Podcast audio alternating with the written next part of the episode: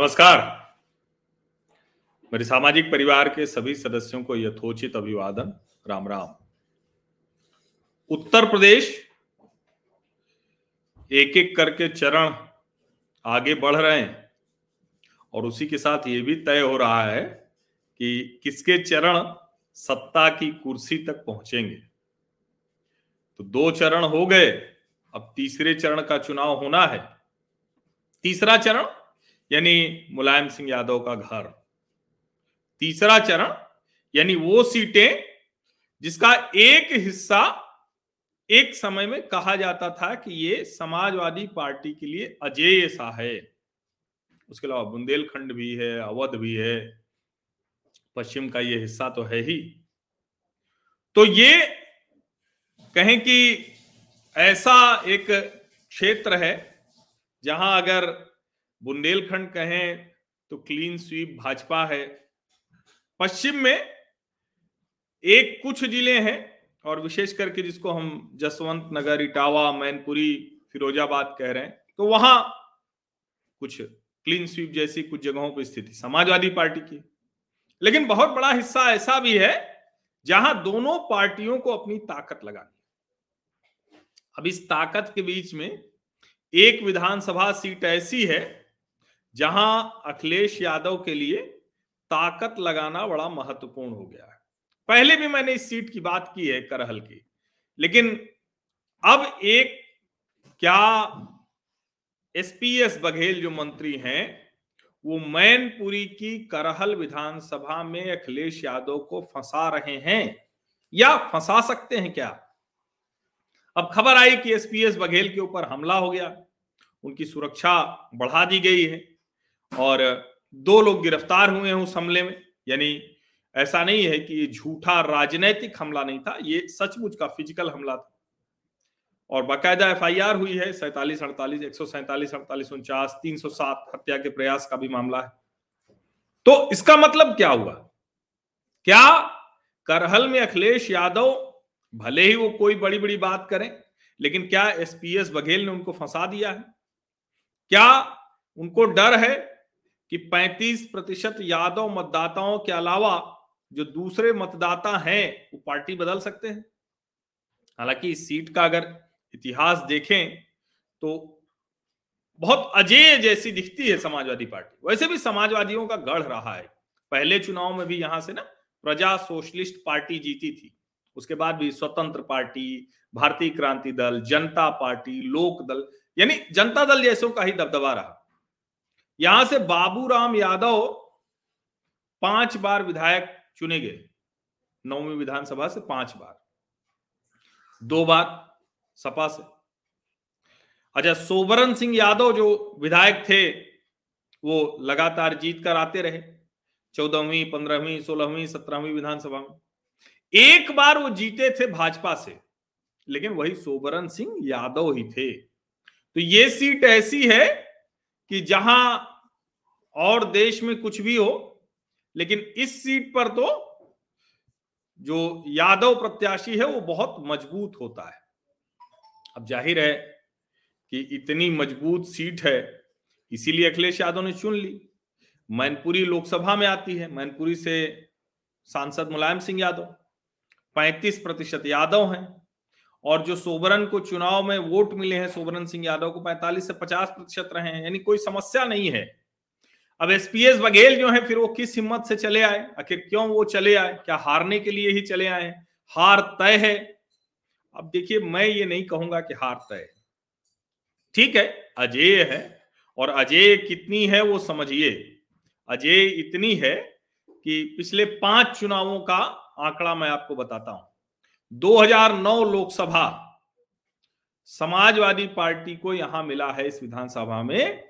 सत्तावन दशमलव छाछठ, यानी fifty seven point six six percent vote Bharatiya Janata Party six point five one कहा थी 2009 लोकसभा में? सिर्फ़ सात प्रतिशत वोट ये भी हासिल करना भारतीय जनता पार्टी के लिए चुनौती थी, मुश्किल हो गया लेकिन तब बहुजन समाज पार्टी, और इस आंकड़े को ध्यान से सुनिएगा, क्योंकि यही वो आंकड़ा है जिसके बूते एसपीएस बघेल वहाँ लड़ने पहुँच गए हैं। पैंतीस प्रतिशत यादव है, उसके बावजूद वो लड़ने पहुँच गए हैं तो जरा ये समझिए। बत्तीस दशमलव तीन तीन thirty two point three three percent vote मिले थे 2009 के लोकसभा चुनाव में बहुजन समाज पार्टी को। यानी फासला बहुत था बहुजन समाज पार्टी का, लेकिन वही सबसे बड़ी पार्टी थी समाजवादी पार्टी के बाद। यानी दूर दूर तक कोई मुकाबला नहीं था। सत्तावन अट्ठावन प्रतिशत एक पार्टी को मत मिलता है तो सामने वाली तो अगर बत्तीस तैंतीस प्रतिशत पा जाए तो कुछ है नहीं।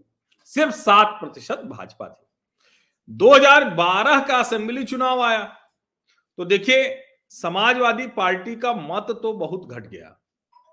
सीधे सीधे सैतालीस प्रतिशत रह गया। छियालीस दशमलव नौ फोर्टी सेवन परसेंट।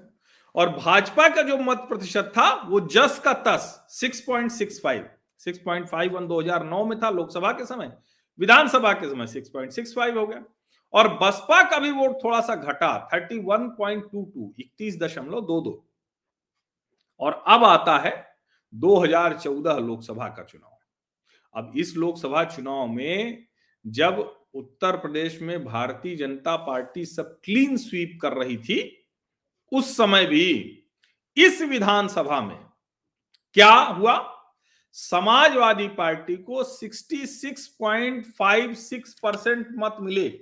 66.56 अब देखिए, यहीं से जो आंकड़ा बदला है, इसको आप ध्यान से सुनेंगे तो समझ में आएगा कि एसपीएस बघेल करहल में अखिलेश यादव को कैसे फंसा सकते हैं।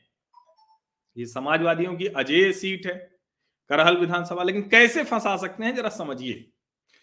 2014 के लोकसभा चुनाव में जब 66.56 परसेंट सपा का वोट हुआ तो बहुजन समाज पार्टी का वोट जो 2012 की असेंबली में 31 प्रतिशत से ज़्यादा था, घटकर 12 प्रतिशत के आसपास आ गया। लेकिन भारतीय जनता पार्टी जो 6.65 परसेंट थी 12 असेंबली के चुनाव में वो अठारह दशमलव पाँच सात, eighteen point five seven percent vote हासिल करने में कामयाब हो जाती। ये भाजपा को आप समझिए, नरेंद्र मोदी फैक्टर ये है, जो मैं कहता हूँ ना कि हर विधानसभा में, हर लोकसभा में दस प्रतिशत वोट मोदी ने सीधे बढ़ा दिया। अब भाजपा चूँकि वहाँ थी ही नहीं, सात प्रतिशत से कम वोट था, फिर भी अट्ठारह प्रतिशत के ऊपर चला गया, और ये आगे और कहानी बदलती। 2017 के विधानसभा चुनाव में फिर से समाजवादी पार्टी उनचास दशमलव पाँच सात यानी लगभग 50 परसेंट वोट पा गई।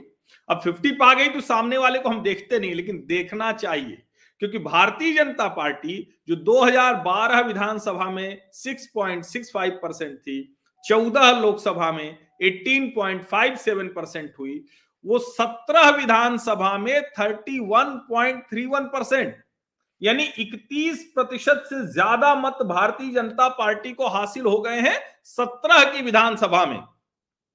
ज़ाहिर है, जब 50 प्रतिशत एक को वोट मिल जाता है तो हम नहीं देखते कि सामने क्या है।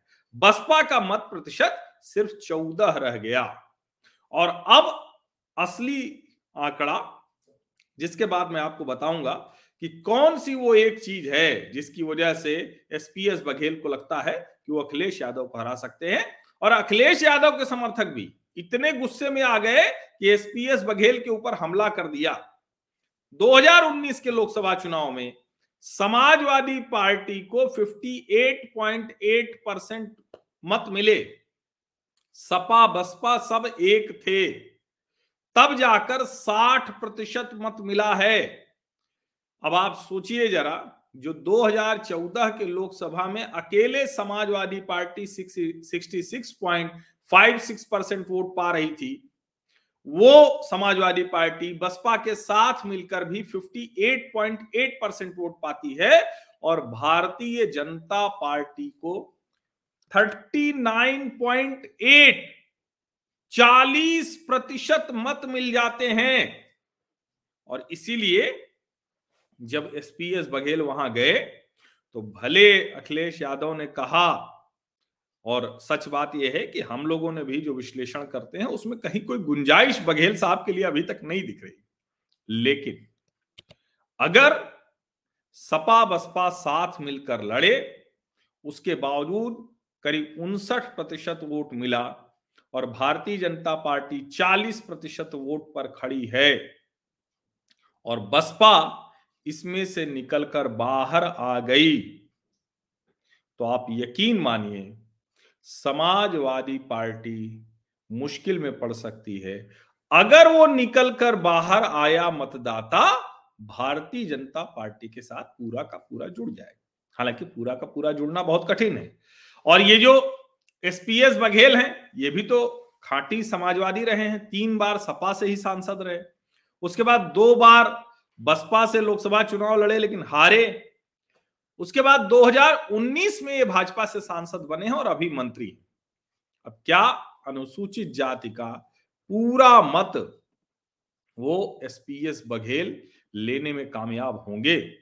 यही एकमात्र प्रश्न है, क्योंकि 35 प्रतिशत यादव यहाँ हैं और उसमें जो भाजपा के सामने चुनौती है कि जो वोट प्रतिशत समाजवादी पार्टी का है, वो 50 से 60 प्रतिशत रहता है। एक एक आध बार तो पैंसठ प्रतिशत के ऊपर गया है। इसलिए कहीं कोई संकट नहीं है समाजवादी पार्टी के सामने। कहीं कोई मुश्किल नहीं है। लेकिन कहते हैं ना कि जब पार्टी कोई चढ़ रही हो और उतर रही हो तो दोनों का फ़र्क होता है। भारतीय जनता पार्टी इस सीट पर लगातार चढ़ रही है। 2009 लोकसभा से पहले साढ़े छह प्रतिशत दो हज़ार नौ बारह में, चौदह में सीधे अट्ठारह, फिर इकतीस तो कुल मिला के अब चालीस।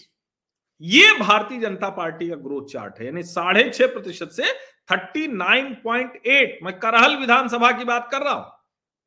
इसलिए ये इतनी भी आसान लड़ाई नहीं है जितनी दिख रही है।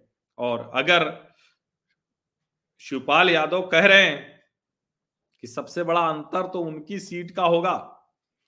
तो अब ये देखना है कि कौन सबसे बड़े अंतर से जीतता है, क्योंकि गोरखपुर शहर से योगी आदित्यनाथ भी रिकॉर्ड बनाने के लिए ही लड़ रहे हैं। वो भी कह रहे हैं कि रिकॉर्ड बनना चाहिए। हमारी अपनी सीट है, घर की सीट है। तो देखिए घर घरौती वाली सीटों पे क्या हाल होता है।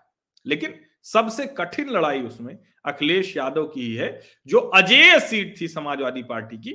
उस पर भारतीय जनता पार्टी का प्रभाव बहुत बढ़ा है। बदले समीकरण में एसपीएस बघेल मुश्किल कर रहे हैं और इसी वजह से उन पर हमला भी हुआ। लेकिन अखिलेश यादव को हराना आसान नहीं है। मैं बार बार कह रहा हूँ कि देखिए, जो स्थितियाँ हैं, उसमें अखिलेश यादव समाजवादी पार्टी अजय है, लेकिन एक ही समीकरण है। क्योंकि 35 प्रतिशत यादव है वहाँ, वो कहीं नहीं जाने वाले जो मुस्लिम वोट होंगे, वो भी कहीं नहीं जाने वाले तो अब उसके बाद क्या बचे हुए वोट भारतीय जनता पार्टी हासिल कर पाएगी? और जो उसकी ग्रोथ का मोमेंटम है 2009 और 12 में साढ़े छह प्रतिशत, फिर से बता दे रहा हूँ, चौदह में अट्ठारह प्रतिशत, सत्रह विधानसभा में इकतीस प्रतिशत और उन्नीस लोकसभा में उनतालीस दशमलव आठ, यानी करीब चालीस प्रतिशत। तो अगर उस रफ्तार से बढ़े तो निश्चित तौर पर अखिलेश यादव के लिए मुश्किल है। बहुत बहुत धन्यवाद।